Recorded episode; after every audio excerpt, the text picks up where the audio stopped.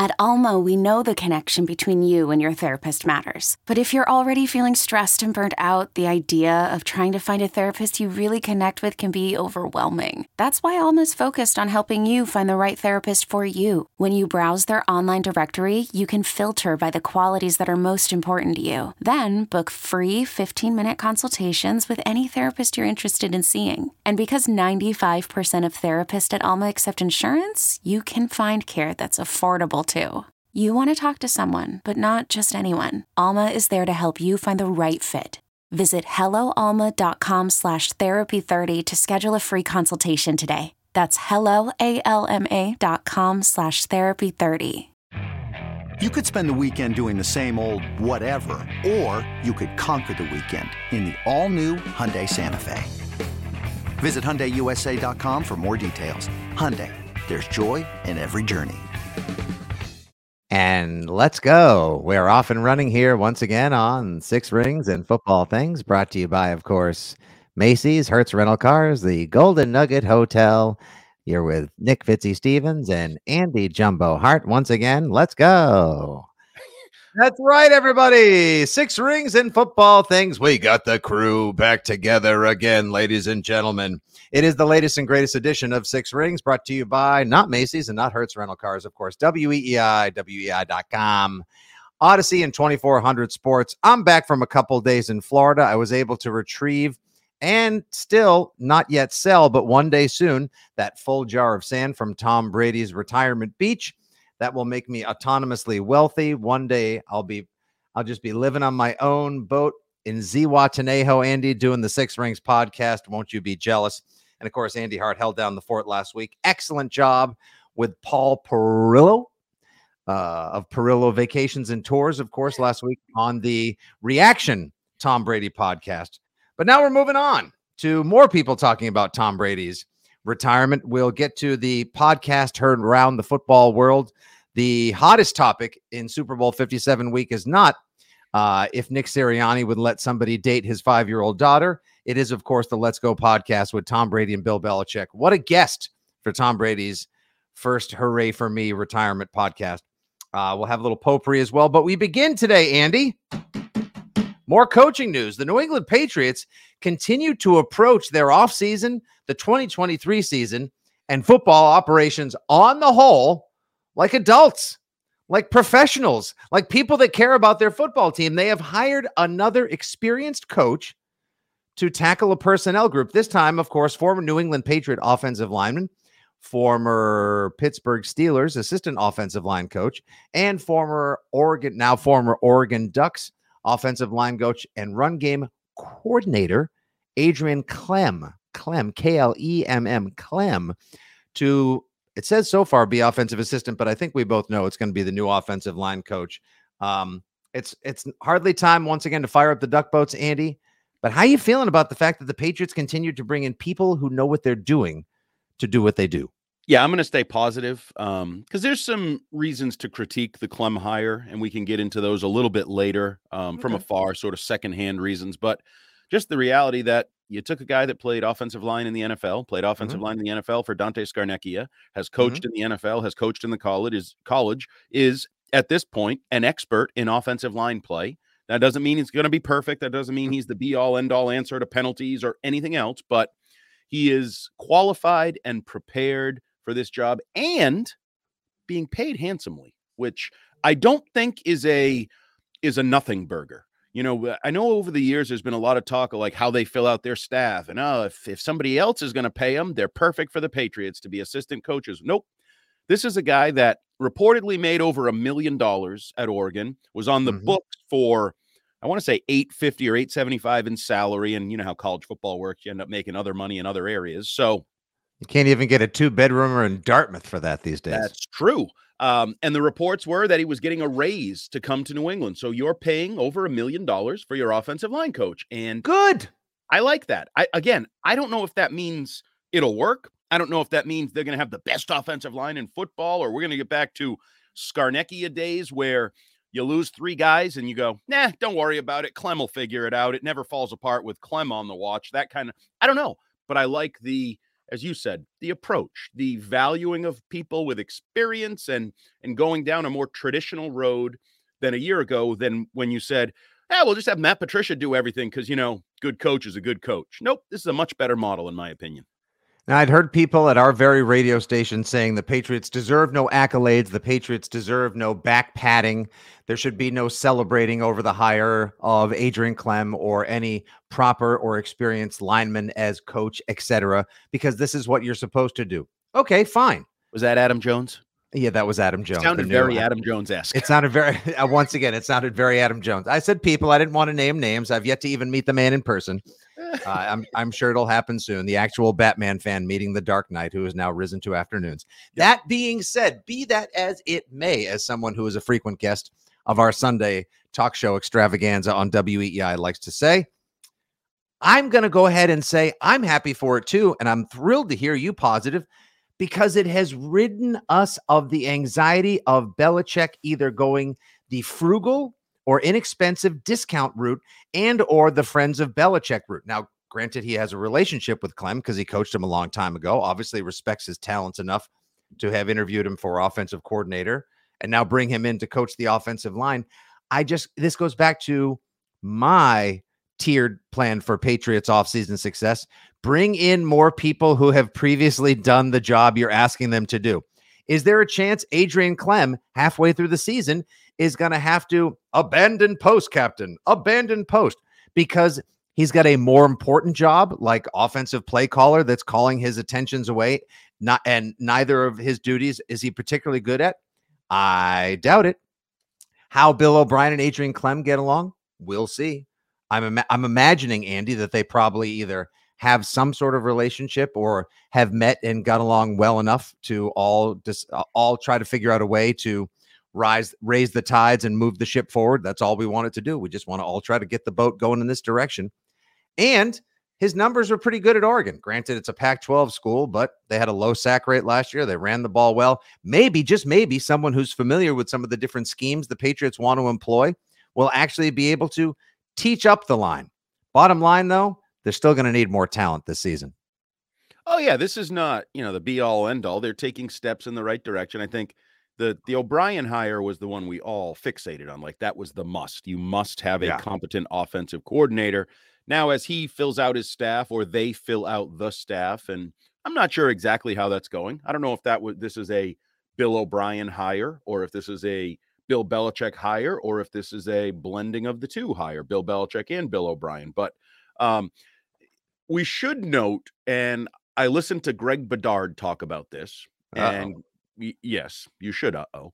Um, Greg Bedard is obviously I've been told inside the building everyone's miserable. well, no, this, he was told inside a different building. He has Mhm. connections in Pittsburgh. Of course. and that it didn't end well with Klemm there. That I believe his final season there, they found out he was talking to some colleges, and they basically just said, "Well, if you're going to talk, just go," and kind of kicked him out before the season even ended. His final He year. left 2021 with two games to go, correct?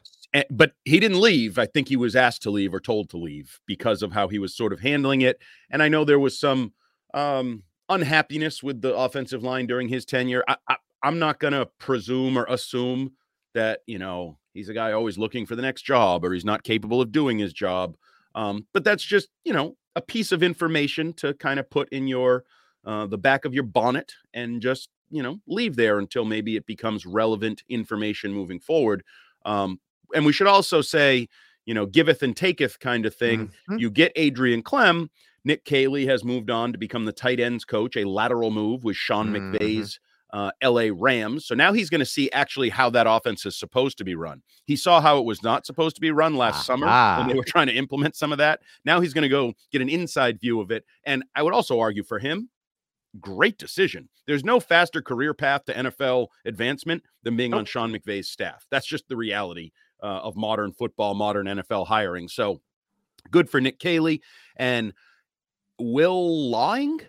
I probably should have Mhm. made sure. Will Lawing, yes, uh, brought in like now a tough is name to say. Lawing. what was he? Uh, uh, his position prior to joining sack poo. Lawing.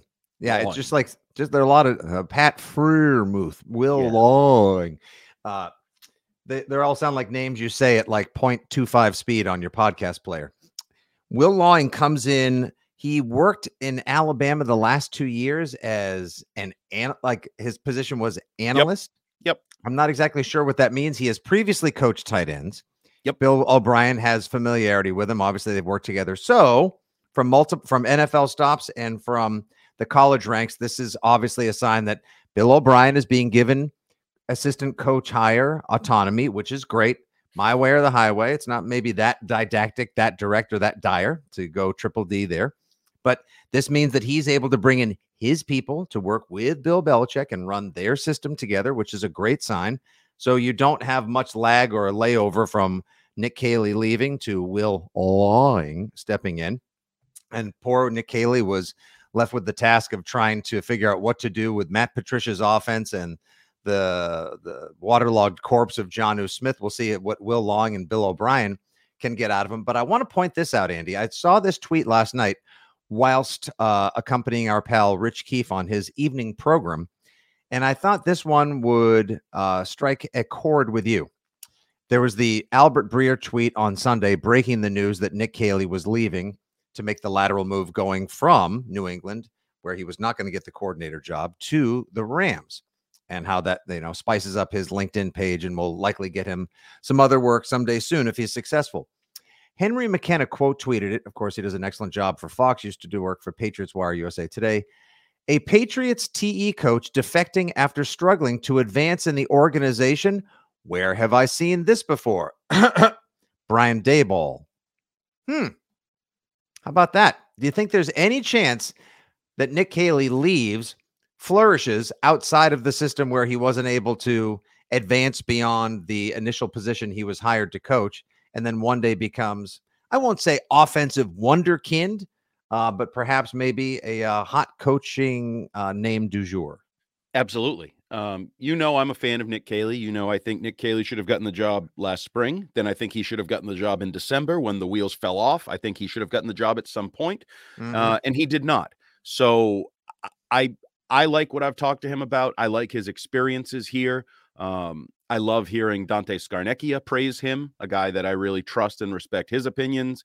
Um, I know people will um, extrapolate from the tight end performances in recent years of Henry and Jonnu Smith and try to blame that on Nick Caley. I'm not sure that's fair or accurate, but Hunter Henry is certainly a proponent of Nick Caley. Uh, I, I think he is a bright young coach, and good things generally happen when you go coach for Sean McVay. And I also will say he's going to have a pretty unique resume. A, eight, nine years under Bill Belichick, and then a period of time under Sean McVay. You can't have any more of an old legendary coach on your resume and a new highfalutin modern coach on your resume. Like that's the best of both worlds. Tell me he does two years with Kyle Shanahan, and then he'll have the perfect resume in terms of coaching, in my opinion. So, um, right, right it would not stun me if he is is successful. Now, I don't necessarily tie it into Brian Daboll. Um, Daboll's situation was a little different. He left with a fellow Patriots um, assistant who took a head coaching job and then really buffed up his resume with experiences all uh, around. Um, but yeah, I think Nick Caley has a chance to be successful. Uh, I'm rooting for it. I like him. I think he's a good guy. I think he kind of got porked over the last year in New England, oh, and I don't really. He definitely got screwed. Yeah. yeah. Um, the the offshoot of this, I'd also want to bring into play here, mm-hmm. and I don't know if this is coincidental or by design.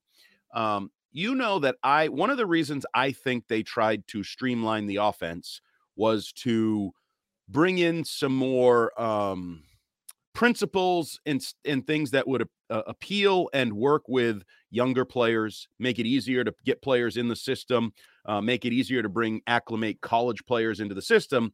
Not the now same old Bill Belichick, like the stuff that Daniel Jeremiah moved the sticks unearthed from 30 years ago. Like, this is a tight end. Here's how you run the ball. The art of the forward pass. Like Belichick's system, it's been the same for 30 some odd 40 exactly. years. And it's nothing or hasn't been enough like some college things, in my opinion. Now you're bringing in college offensive coordinator, college tight ends coach, college offensive line coach, run game coordinator. Mm-hmm. I wonder if there's a continuation of this. Not that they're going like, college offense, all spread. No, it's not. They're not going to look like Baylor. No, yeah, but or TCU. I don't think it's coincidental that you're bringing in guys with college experience that might help um, mold the Patriots offense toward the future with a with a twist of of college built in because I do think Bill O'Brien is going to have plenty of old Patriots in his offense. Mm-hmm. I think that's inherent mm-hmm. in who he is. He's done it for mm-hmm. a long time, and I think that'll be there. But you know, we talk so much about him blending in Alabama stuff with Mac in their sort of their shared experience there. Now it's even more so when you bring in Will Lawing, you bring in Adrian Klemm, college offense, college mindset and scheme blended into the Patriot way of the last 20 years. And as you would say, to steal a phrase from Fitzy, I'm here for it. I knew it. I knew it. I even lip synced it with you. Hey, to your Nick Caley point, real quick, the biggest winner in that entire exchange, aside from Nick Caley, who now may get a chance to have a bigger say in the room or more of a voice, which is difficult to have when you're in the Belichick coaching stratum, if you will, could be Sean McVay because now not only does he bring in a coach that has worked with Bill Belichick for just under a decade, so he can pick the mind of the GOAT coach or the legendary Bill Belichick. Also, a little bit of Scarnecchia sauce is going to get poured on the Rams as well, yep. which yep. I'm sure Sean McVay is over the moon to integrate into his system. Well, I think it's funny because we're talking about from a Patriots perspective, from a Nick Caley perspective, like he's going to go there, he's going to learn from McVay, he's going to get the McVay shine on his resume. I could envision he arrives and the questions are coming at him instead of from him. And McVay's like, "How did you do this in New England? How'd you do this in New England? What did Bill do this? What did Don?" And and somewhere Nick's like, "Hey, um, excuse me, I came here to learn, not to teach." Yeah. like, when do you tell me the secrets? Exactly. Uh, so it's a win-win for all parties, and yeah.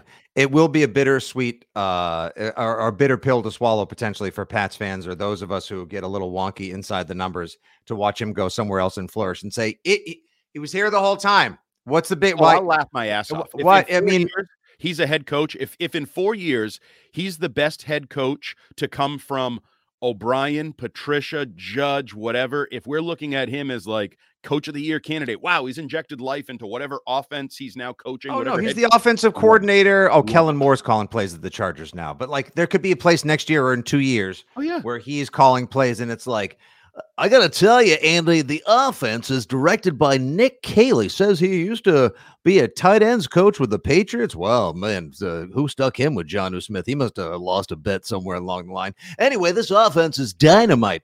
That's going to suck for us because we'll look at 2022. And Rich Keefe was telling me last night, he's like, I don't care how good Adrian Klemm may or may not be. I don't care what kind of offense Bill O'Brien's able to orchestrate. He's still having such a hard time getting over the decisions that they made to bring us that you know beached whale of an offense in 2022 i'm over it i'm just celebrating the now i'm excited about every potential move and i like your theory your your working hypothesis if you will that Belichick is trying to while still holding on to the pillars the tenants if you will of what made for Belichick football the New England Patriots and his core principles slowly evolving like Without evolution, what are we but, you know, creatures with two thumbs and Wi Fi? Change is good sometimes. Evolution is necessary to try to either stay atop the food chain or get back from whence you came. So you bring in the right people who can help you slowly evolve and morph the program. Now we go about getting the talent. And we will do lots of time talking about the talent, be a free agency, the people we retain in house the draft, and so much more over the next several weeks. You're not going to want to miss a single episode of Six Rings and Football Things as we break it all down and tell you what you need to know, who needs to walk through that door, and so much more. Give us a follow at Six Rings Pod, at Fitzy GFY, and of course, at Jumbo Hart. Hiring for your small business? If you're not looking for professionals on LinkedIn, you're looking in the wrong place. That's like looking for your car keys in a fish tank.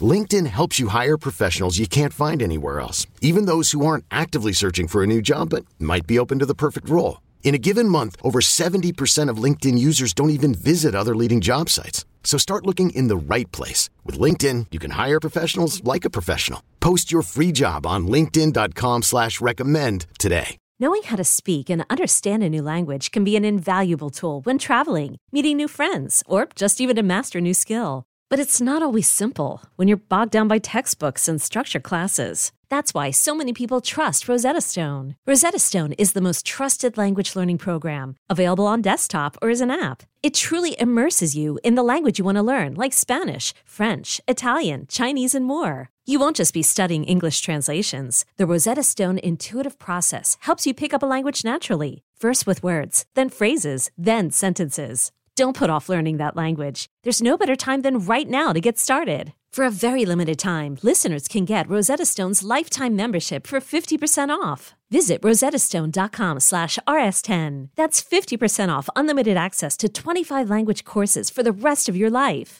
Redeem your 50% off at rosettastone.com slash rs10 today.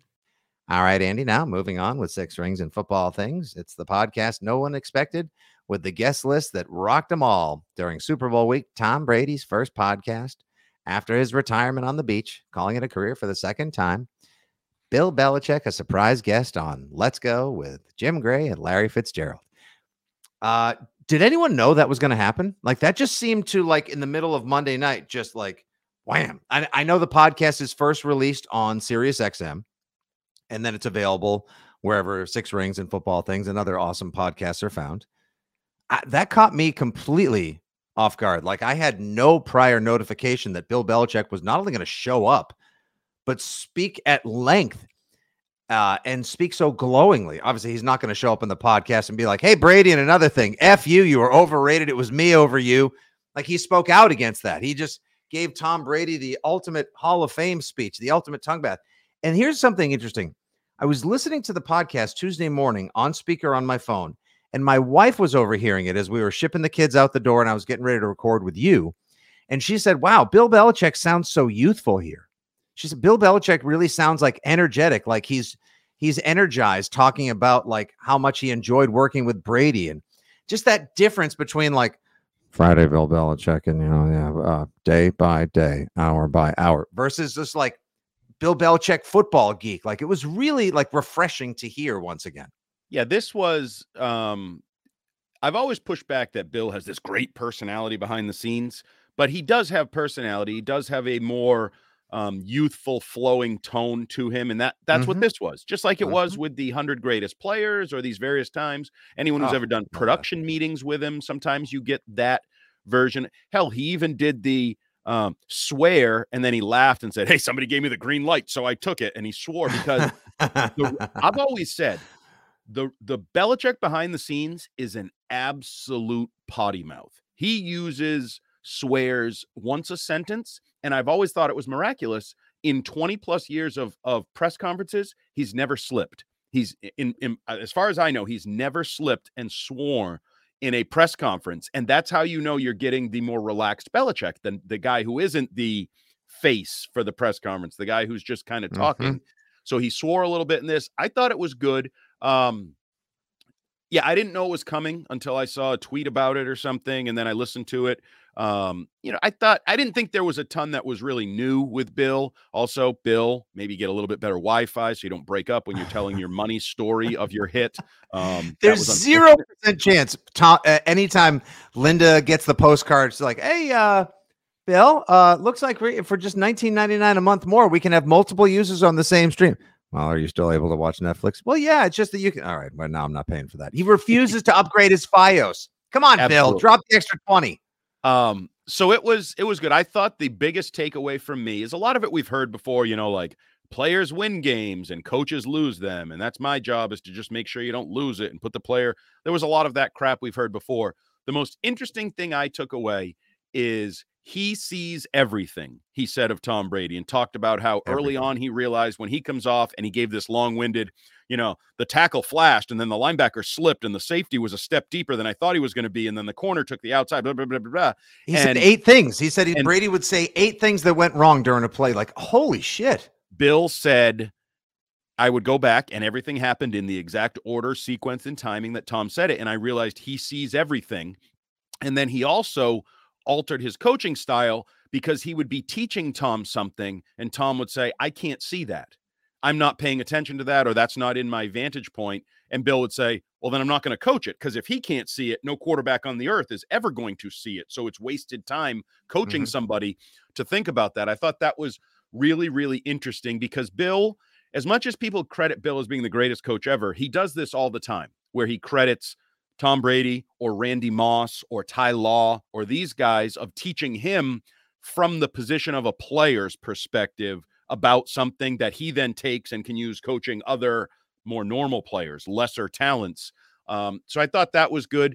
Um, one minor little thing that jumped out at me hmm he included Logan Mankins as a goat essentially because he was talking about something and he said, you know, the Tom Brady's, the Ty Laws, the Rob Gronkowski's, the Logan Mankins, and I was like, oh, interesting, interesting that he includes Logan Mankins in what is essentially a Hall of Fame list. So he clearly thinks Logan Mankin's a Hall of Fame guard who doesn't get enough respect from you people, you oh, frauds who say Oh, There's he our first you people. Yes, he does. And as a matter of fact, Andy, I was going to do an I was going to do an emergency side thread in the middle of segment two of this fabulous edition of Six Rings and Football Things.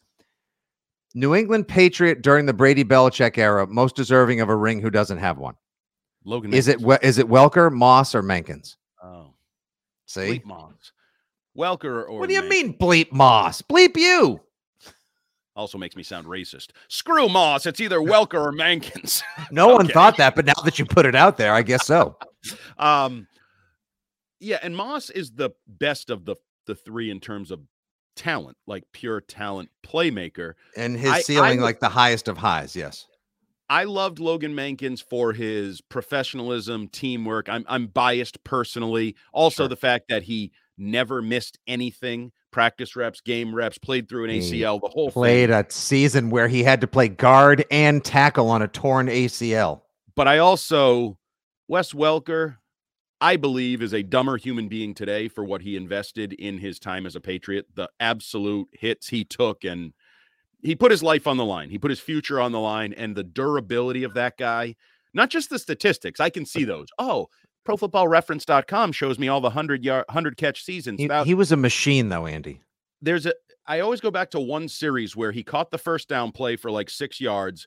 A safety absolutely lit him up like you wouldn't believe to where he had to go to the sideline. They got mm-hmm. nothing on second down, so now it's third and 3 and Wes Welker jogs on the field to run a little under pattern that gets you 5 yards and a first down. He gets lit up again and you're like I shouldn't be enjoying this. I shouldn't be cheering this. I'm watching a man put his life on the and I know we all make fun of the what was it, kazoo or whatever helmet late in his career and the various things that went on. You Um, Flintstone, look at the size of Welker's helmet in Denver. It it is an interesting question though, with when you pose it with those three guys. Mhm. Um, because the easy answer is all of them. They all should have. I, I Oh, love all of for them sure. in different ways. Um, So they should all be in the Patriots Hall of Fame as well.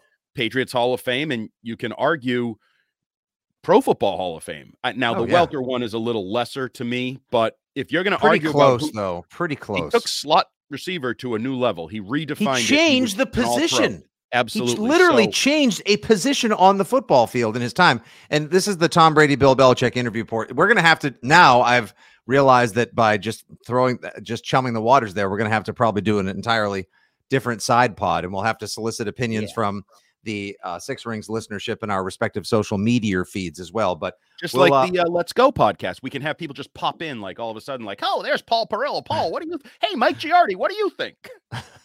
yeah, I don't know if we can have Giardi again. That that beer box bill is getting pretty expensive. The number of times he's helped us out. He's cranky Um, lately, very cranky. Ah, well, it's the end of the season. These things happen. You have to understand. He's logged a lot of a lot of time in Buffalo and Cincinnati and Kansas City will do that to a man. Uh, I want to get back to the Belichick and Brady conversation real quick. Another part that I thoroughly enjoyed, and this should be something you know. You, I always appreciate when somebody's a self starter. I don't need somebody to come in and take over a room and decide that they're the boss. It's you know I know how to do things, but when you have a system in place, Andy, like when you have structure and you know who the overall boss or owner is, and then you've got like a manager, that's Bill Belichick, and then you bring in somebody like Tom Brady. There's a previously established quarterback in Drew Bledsoe, and Tom Brady needs to come in and earn his stripes and make a name and a way for himself. You know, told Robert Kraft, "I'm the best decision this organization ever made," etc. Belichick talking about how Brady in 2000 came in and just started running practices himself, basically, Yep. and demanded. I think Belichick said it was of the 22 either rookies or first year players, making them stay late and do extra practices together. Like kids, anyone listening right now that wants to, you know, you know, make your varsity high school team or get a clip featured on the internet or make a profession out of whatever it is, especially that you're doing, whether it's athletics or you're in marketing or you're in entertainment. Greatness doesn't happen by accident. It's not. And in this whole podcast, this conversation, in addition to giving us a little bit of closure and debunking the oldest, most tired narrative in Boston, if not New England, in all sports. Brady and Belichick don't like each other. Brady and Belichick will never be friends again. Like, yeah, they were uh, they they they pissed each other off a million times, and it was a well, tired. Brady tried to whitewash that. That was the one part I didn't like. Is yeah, Brady I mean, no, he doesn't do because he always It's wants to be the like. It's Of all course. the media's fault, and they built us up, and then they realized No. they had to write other stuff, so I blame them. He tries to pretend that they never had a problem. We'll Of get course, that. they had problems. Come on, You they had, significant problems. Problems. Significant problems. Hey, need I need, need I mention TB12 and Alex Guerrero? Something that was actually in the NFL media landscape yesterday because Sean Mhm. Payton said, "No, no, no, no. Russell Wilson's not going to have his own guys in our building. Our building will be our guys." This is something I'm unfamiliar with, but no, that's not going to happen. Like, Right. oh, Sean Payton, you, I, I, I hate the Broncos, but man, I respect the shit out of you for that. right. But Brady would like to pretend that whole era in New England never happened. But he keeps doing that. He keeps doing that. The, the, the it's called lying.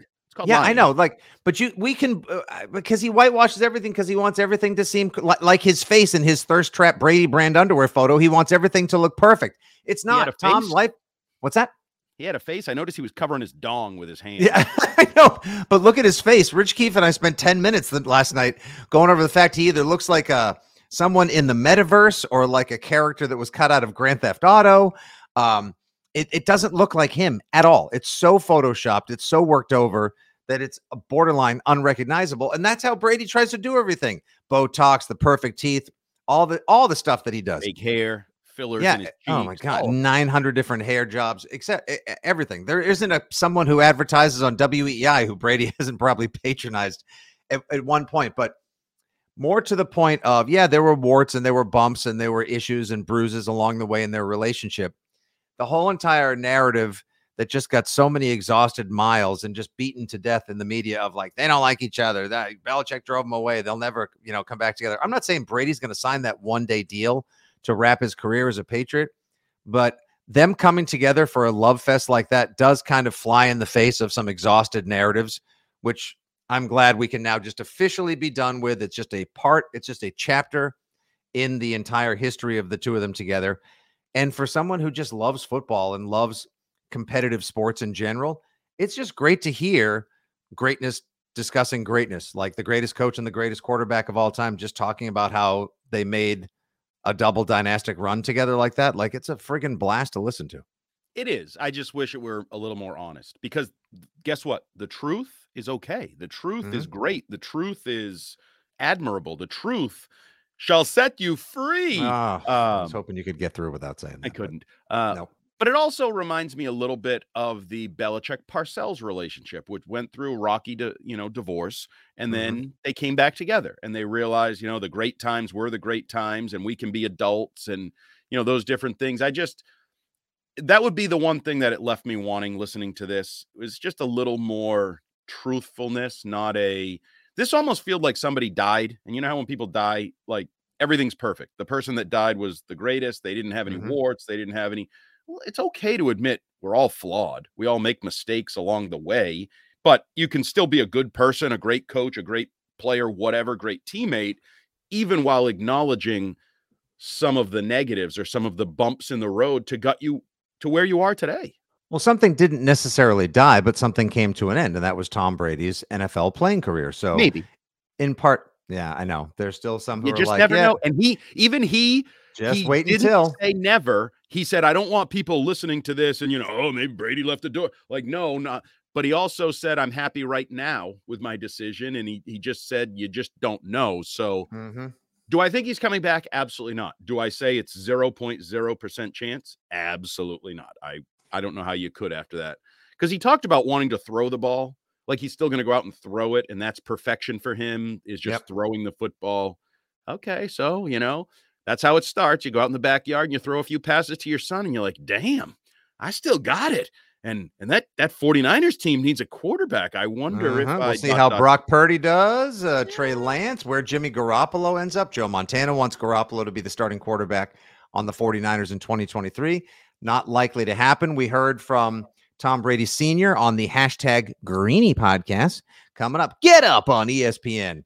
And he said that I think he, he thought his son was tired of getting hit and that maybe Brady was the quickest to release the ball of all 32 teams or all 32 quarterbacks in 2022 because he just didn't want to get hit anymore. He didn't take that many sacks last year. Like he just reached the, of course, he can still spin it. You saw that pass to Julio Jones against the Cowboys, but there comes a point where the diminishing returns kick in and you start realizing, hey, I might be cutting my days short for what again? And I, I can't Right. always win the Super Bowl as much as I want to, as hard as I'll work. Like, yeah, uh, uh, well, some of his final thoughts, uh, Dov Kleiman had these captured in a tweet. Um, I think there's just a decision to know it's the right time. So I think for me, it's more of just it's going to end at some point, and I think now's the time.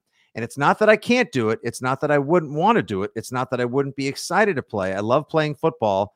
I've loved playing since I was a kid on the street on Portola Drive. I just think it's a decision that it's time to do other things, And the the thing that I will take away most like be shirtless on the internet.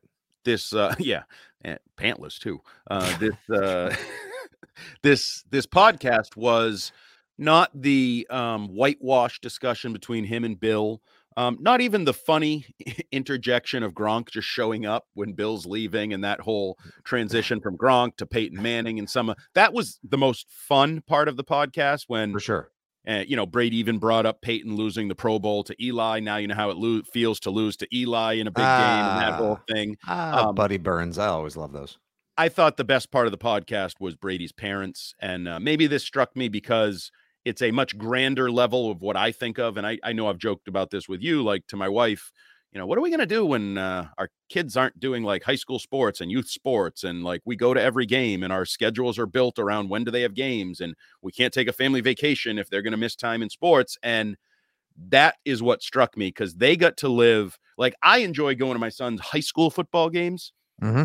they got to live it on the grandest level. Like they got to go to every like they were cocky. I enjoyed the cockiness too. Like mid-season, we'd be watching the NFC to see which teams we might play in the Super Bowl that year. Hell yeah. And Like, they deserved it. I it. Love it. I Dude. love that. 27 years, University of Michigan, right into the Patriots with a stop in Tampa Bay along the way. Almost three decades of greatness on the football field. And all I could envision from my perspective was I would love to go back. And I don't know if there's footage of this. I'm assuming they went to most, if not all, Michigan games as well. I Mhm. would love to see Tom Brady Sr. when Drew Henson is jogging on the field. Because as Bill put it, Bill talked about this. Tom's senior year was Tom starts, it's going pretty well. Drew Henson comes in, it doesn't go as well. Tom comes back in and has to win the game for Michigan, and they won most of their games. I would love to see Tom Brady Sr.'s reaction during those Michigan games when Drew Oh. Henson's coming. Oh, you know he wanted to Well, come down. I'm coming down to the filmed big those house. with. Like you would have had to have brought like a VHS camera over the shoulder, like, hey dad, look, Tom's coming Lloyd in. Carr. He he know he wanted to just absolutely beat the living you know what out of Lloyd Carr. So I actually really enjoyed um Mr. and Mrs. Brady talking about Tom and the career and the ride they went on. And the that's the most genuine thing of the podcast is the love they have for their son. And Mhm. That to me, that was pretty even as a Brady hater or whatever you want to call me. Oh, that was stop. pretty You're freaking cool. great- You're just you're you're a critic, and once again, you're a truth teller. People always uh, you're not a troll. You're not Mr. Negative. You just see things the way you see them. Other people choose to see them the way they do. That's the beauty of opinion and perspective. We all have them, just like taxes, blank Nipple. holes, and neighbors. Exactly. Uh, and we have one more fabulous segment coming up here in the Six Rings and Football Things podcast. Make sure you rate, review, subscribe, share, all that jazz. I hope you guys love listening to us argue, bicker, analyze, and discuss the same way Tom Brady's parents loved watching their brilliant son play football for three decades. eBay Motors is here for the ride. Remember when you first saw the potential? And then through some elbow grease, fresh installs, and a whole lot of love, you transformed 100,000 miles and a body full of rust into a drive that's all your own. Look to your left, look to your right. It's official. No one's got a ride like this. There's nothing else that sounds like, feels like, or looks like the set of wheels in your garage. With over 122 million parts, you can make sure your number one ride or die stays running smoothly. So there's no limit to how far you can take it. Brake kits, turbochargers, engines, exhaust kits, roof racks, LED headlights, bumpers, whatever your baby needs, eBay Motors has it. And with eBay Guaranteed Fit, it's guaranteed to fit your ride the first time, every time, or your money back. Plus, at these prices, well, you're burning rubber, not cash. Keep your ride or die alive at ebaymotors.com. Eligible items only. Exclusions apply. This episode is brought to you by Progressive Insurance. Whether you love true crime or comedy, celebrity interviews or news, you call the shots on what's in your podcast queue. And guess what? Now you can call them on your auto insurance too with the Name Your Price tool from Progressive.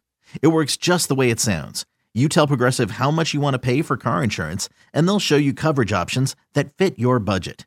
Get your quote today at progressive.com to join the over 28 million drivers who trust Progressive. Progressive Casualty Insurance Company and Affiliates. Price and coverage match limited by state law. All right, here we are. Yep, the old potpourri, the old Patspourri, the old Vegas casino buffet of leftovers, tidbits, and everything else in Pat's Nation. Uh, Andy, I'd like to start with a quick little game called Either or. You get Halle Berry. to. Pardon? No, oh, no, no, no. It's not Would You Rather. It's Oh. uh, okay. Now we all know that that's out there. All right. Now I know what kind of cake to get you for your birthday. Uh, I'd like to play a little game of either or. I'm going to give you two options. You tell me which one you would prefer amongst the two. Uh, one that we have bandied about. Uh, now, of course, there's been a little life breathed back into it as well. Of course, last week there was the report, if you will, that Tee Higgins could possibly be had this offseason if he and the Cincinnati Bengals can't come to an agreement. We imagine that would likely cost the New England Patriots a first round draft pick if they were to try to acquire him. Plus, likely an AJ Brown or Deebo Samuel esque $25 million per year kind of contract. And now, uh, the cold water that was thrown on the DeAndre Hopkins to the Patriots fire, it wasn't even really smoke, it was just like some warm embers, if you will, by Bill O'Brien coming in, has uh, uh, been revived a little bit. There was a news report from a former Texans coach saying, don't rule it out. It's not entirely a done deal. So, Either or, would you rather have Tee Higgins costing you a first round draft pick and 25 million a season, or DeAndre Hopkins, six years older, probably only cost you a third round draft pick and you get him for two years, $34 million total? Tee Higgins. I'm all in on Tee Higgins. I'm all in on taking the Patriots offense to the next level. And we've seen across the NFL for multiple years now, you take an offense to the next level with an elite budding star receiver. Uh, I I am all in on that. Now, the the thing I would try to pull the wool over the uh, Bengals Mhm. eyes is there any way I can keep the 14th pick and trade you my pick next year in the first round of the NFL draft? Because that would be perfect. Uh, I'm guessing Paul Brown and company. I mean, uh, Mike Brown and company, not that dumb. Um, maybe you can get Paul Brown to do it. If he signs off on it from the grave, then you can. it's it's binding. Um, see, I thought you were going to go a different direction here. I thought you were going to ask me two veteran receivers, but um, Oh, I've got another. Oh, I've got another. ei- Oh, this isn't the first of many okay. either So yeah, Tee Higgins. I'm all in on Tee Higgins. Swing for the proverbial Super Bowl fences with a deal for Tee Higgins. How about Trent Brown and a third round pick for Tee Higgins? Why would the Bengals do that? All right, I was just asking. They're stupid. try- trying to well, rid rid the Patriots of potentially. Well, well, I mean, maybe Trent Brown will actually we throw in John back- Smith too. Yeah. I've got this. I've got this bright, shiny Isaiah Wynn over here. Actually, no, we don't. Uh, uh, okay. Um, I would rather go DeAndre Hopkins, as I've said before, because I still think he can be highly productive. He'll cost you a lot less, and I want to use. I don't expect the Patriots to have a pick within the top twenty anytime soon, or for the foreseeable future. So I would like them. That's what I'm just saying. I want them to make the most of that 14th overall pick. It's a lot to give up, even if Tee Higgins does come in and have a Steph Diggs like effect on the offense and Mac Jones.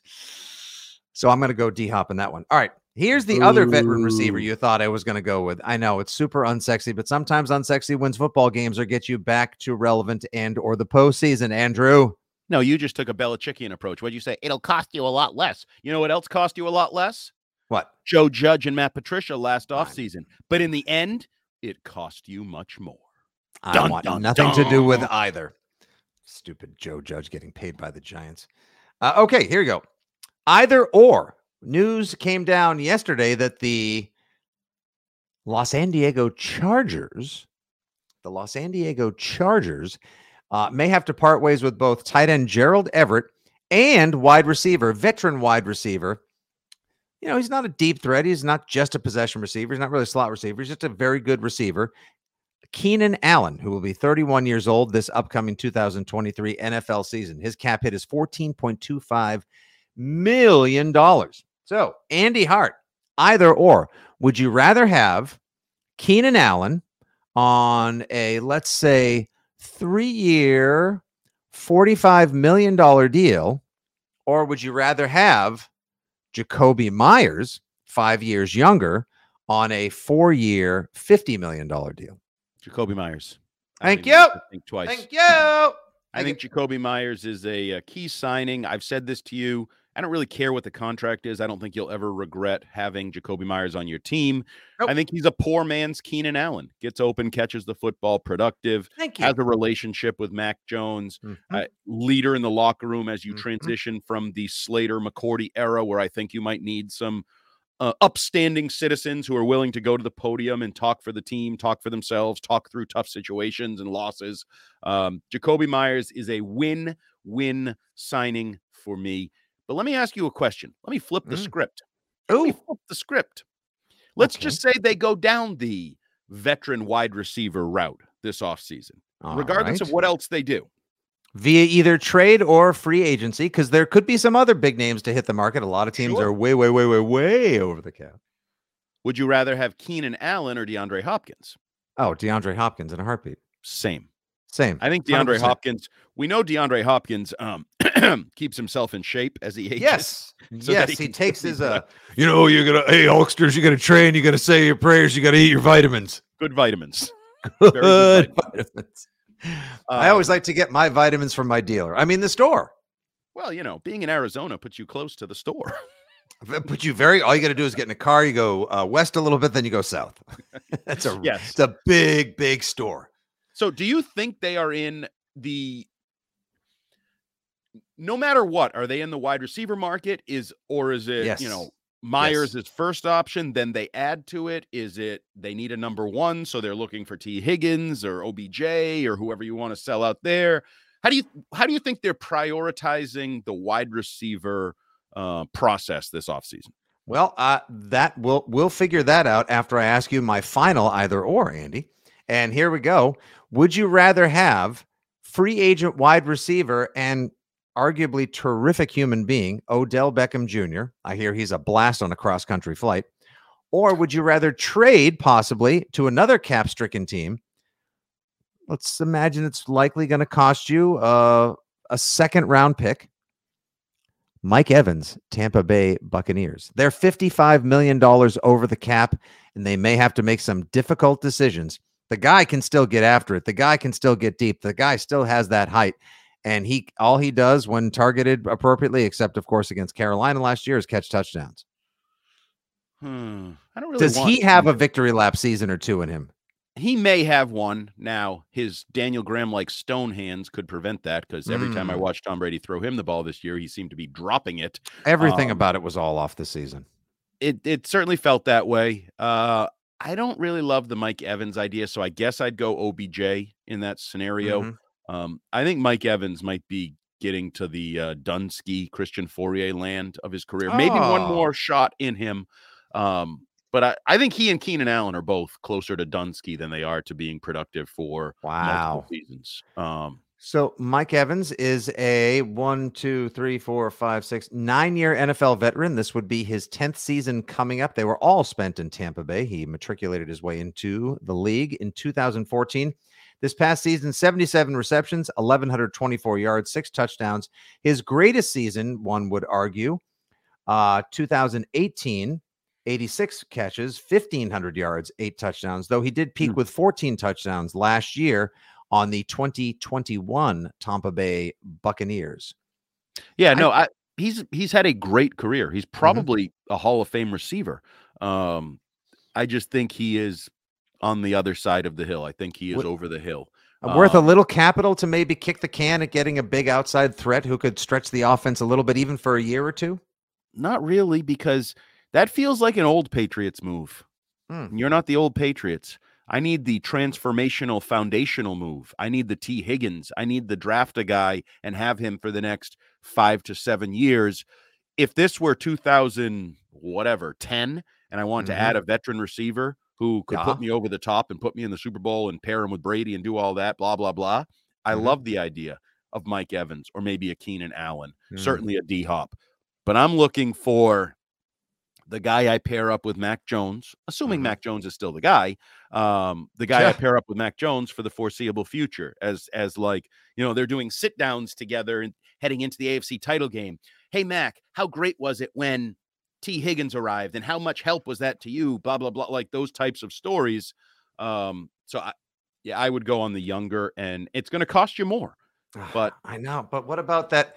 What about insert name of giant foundation tackle here that you could grab, or Yeah. insert name of long, lanky cornerback who may ultimately have to replace John Jones, a guy that I wrote about on Monday for WEEI.com, who said he hopes to resign and finish his career with the New England Patriots. But this is his first big foray into free agency. And after the solid season he had, switching from slot or nickel corner, however you choose to describe him, to the outside, halfway through camp, no less, and ended and playing pretty well on the outside. Hell, the, I forgot about the fact that he had to switch to safety in Super Bowl 53 as well and did a pretty good job. Like John Jones's versatility a- and his leadership, community leader. He's uh what was it the Allen Camp uh community leader award. He's a finalist. There are five total in the NFL. Like guys like that don't grow on trees. These are the guys, especially with the like you said, the loss of leadership. You're going to likely lose Slater. Devin McCourty will probably be making his way into the media.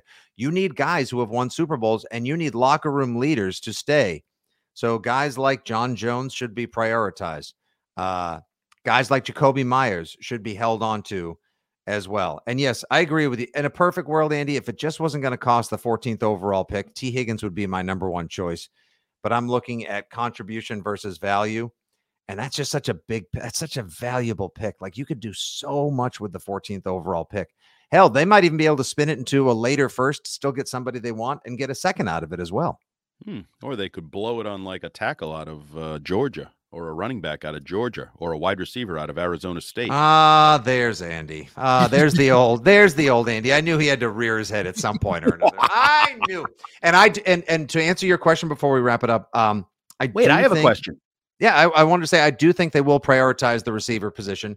I do think they believe, since there are a number of voices in the room that say they need to get faster, they need to get more explosive, and they need to take the top off the defense and spread things out for the offense. Bill O'Brien brings back in. I do think either via draft, free agency, trade, one, two, or three, either or uh, of any of those means, they'll prioritize it. Uh, my best guess for Keenan Allen, he gets wildly overpaid to go to the Baltimore Ravens, who are the most desperate team for a free agent receiver. And if not the Ravens, because they might be strapped with the Lamar Jackson uh, franchise tag, watch out for the Chicago Bears to say, yeah, we need a steady handed receiver for Justin Fields in his third year. And we have the most cap room. So here's four years, eight, like a Christian Kirk size deal. I, that wouldn't surprise me. Yeah, I think that's where Meyers is going to end up. I think there's a potential for Jakobi no, Meyers. no, Yeah. no, no, damn it. No, I'm not ready for that conversation. Well, that's why if I were the Patriots, I would try to get that locked up now. before the Bears are ASAMFP. allowed. Before we right. start the legalized tampering, the illegal tampering, or any said form of Do it tampering, now. Do it now. Come on, Patriots. Sign him. He's here. All right, your question, and then we wrap. Yeah. So while you were uh, enjoying Disney and leaving me alone by myself to do Mhm. WEEI Football Sunday, um, I was working hard and I had a whole show planned out. And then a topic popped up that I just didn't see coming, which is why I love the beauty of live radio. And that topic was Patriots need to get Baker Mayfield to compete with Mac. And I thought Oh. it was like, oh, one caller. And then the text line lit up. I agree. I agree. And then the text line started, started offering other quarterbacks that they should bring in because it seemed like more than 50% of the audience believed they need to bring in competition for Mac, a veteran quarterback. There was Jacoby Brissett mentioned. There was Sam Darnold mentioned. There was Zach Wilson mentioned. Baker Ugh. was the highest on the list, um, which I found interesting. A, do you think the idea that Mac needs a relative big name or a- an experienced competitor brought in? And B, Would you bring in Baker Mayfield to compete with Mac? Uh, I do not believe Mac Jones needs a big veteran name to come in and push him in the building. Uh, they already brought in a big name to push him in the building, and that's Bill O'Brien. I think Mac Jones is going to respond so favorably, at least in this first season, to having a competent play caller and somebody who he respects.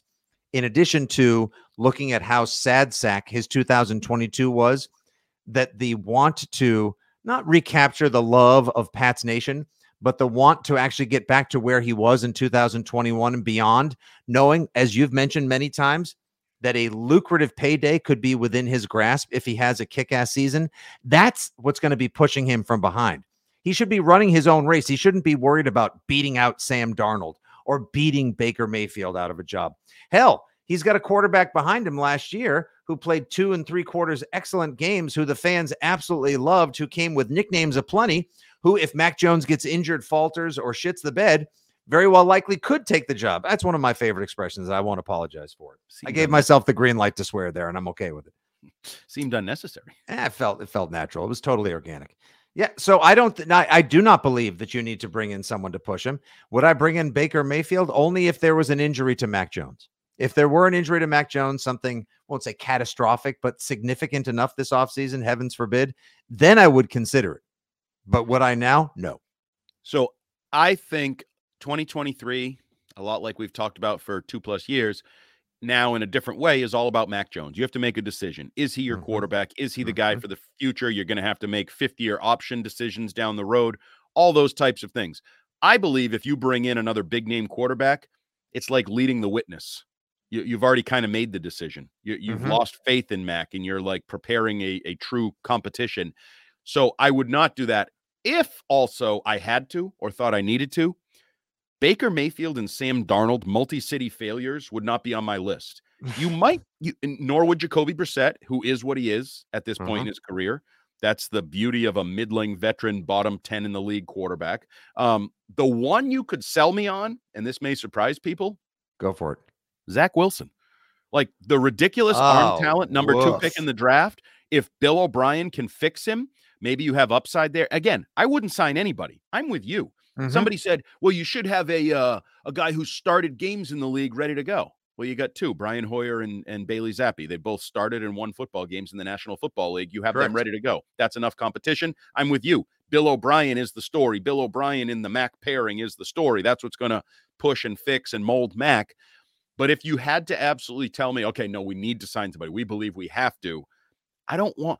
I mean, Baker Mayfield sucked in Carolina, and then he he was only he was available. That's why the Rams took him. They were in. And he was intermittently mode. good for the well, Rams. Oh yeah, he's a tease. He has throws and plays where you, I say this when he does one of those five step drops and then just fires to a guy down the seam. It looks pretty. It looks he like does. Wow, there's a nice pass. Yeah. And then most of the rest of the time, you're like, this guy sucks. this yeah. guy blows. Like, so I wouldn't want Sam Darnold, Jacoby Brissett, Baker Mayfield.